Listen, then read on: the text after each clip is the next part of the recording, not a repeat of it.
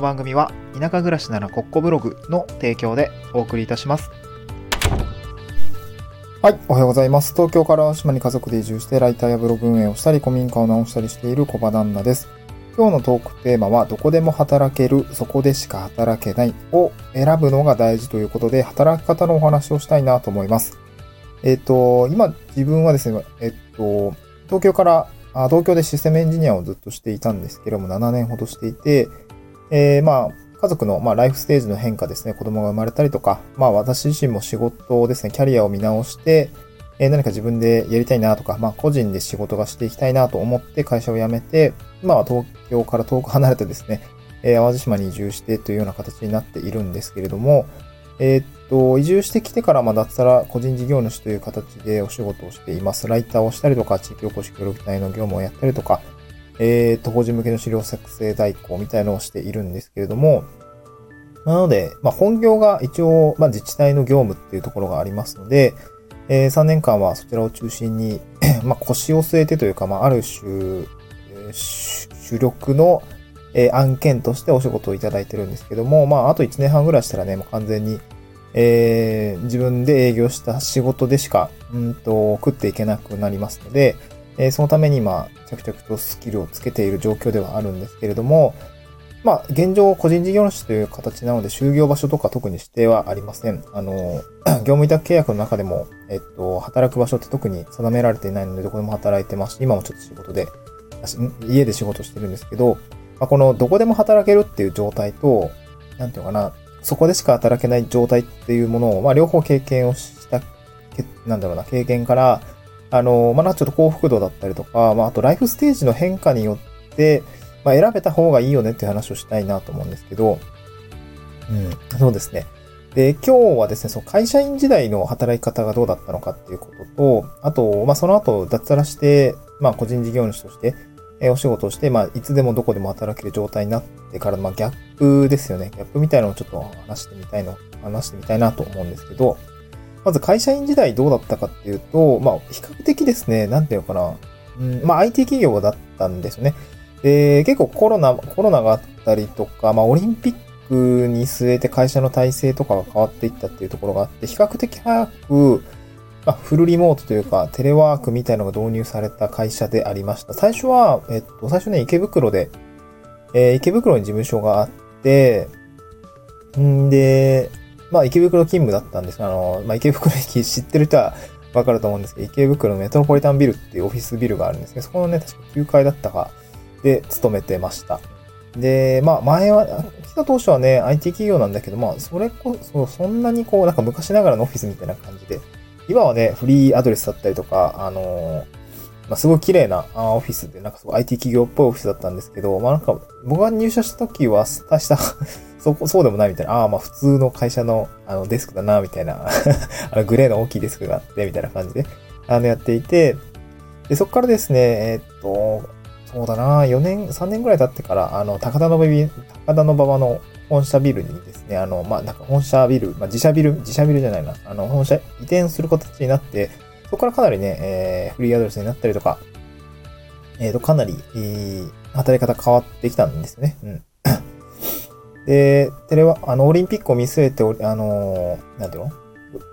テレワーク導入していきましょうって形で、もう本当に自宅でも仕事が、まあ大体週3ぐらいからね、週2かな？週2ぐらいからちょっとテレワークやってみましょうみたいな感じで入っていったんですよね。うん。だから結構比較的早く、まあどこでも働ける。まあ実際ね、自宅でも働けるし、あの、テレワーク、まあカフェでやるかっていうとそういうわけじゃないんだけど、出先、なんかこう、出張とか、なんかそういう時に限っては、まあどこでやってもいいですみたいな感じだったんですね。当然あの VPN とか引いて、あの、セキュアモニターみたいな、あの、なんか、隠れるやつ、なんかあれを導入してっていうような形でやってたんですけど、まあ、どこでも働けるっていいなっていうふうに会社員時代も思ってました。でもやっぱり、うん、なんか当然オフィスとか設備っていうものが本社ビルにありますので、まあそういったところは当然離れられないし、まあ自分がね、えー、そのまま継続で、なんかこう淡路島来たのも、まあやっぱりその淡路島では会社員、会社員になったままでは無理だったっていうことがあるんで、あのー、やっぱりそのそこでしか働けないっていう状況がありました。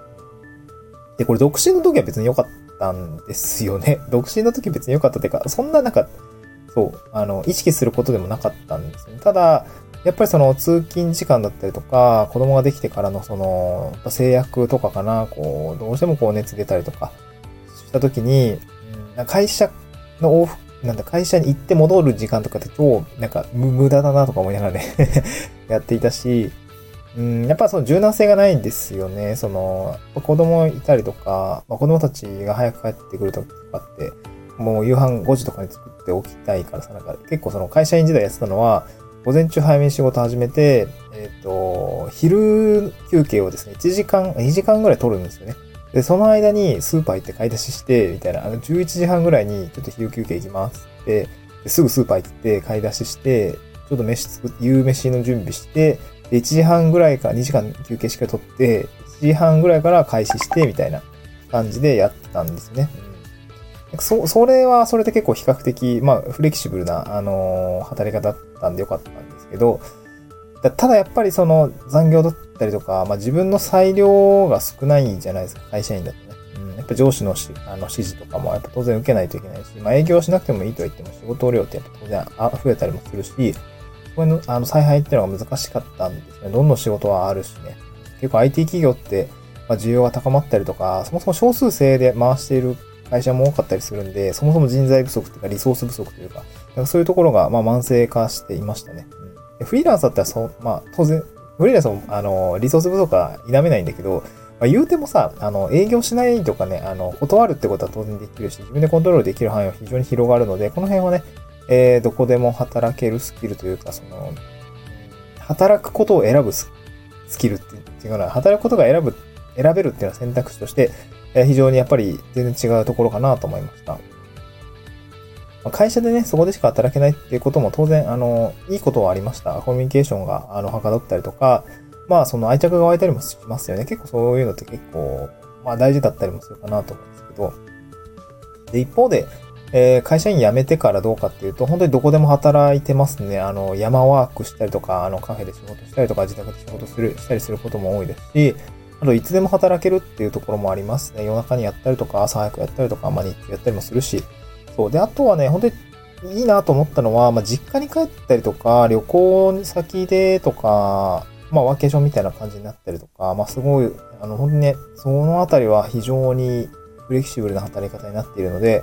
まあ、これは良かったかなと思います。まあ、移住した、僕も移住しているとは言っても、やっぱ東京に、あの、仕事で行ったりとか、まあ、もともと新潟に実家があったりとか、まあ、あと、まあ、結構ちょこちょこ移動したりするんですよね。まあ、山もそうだし、海もそうだし。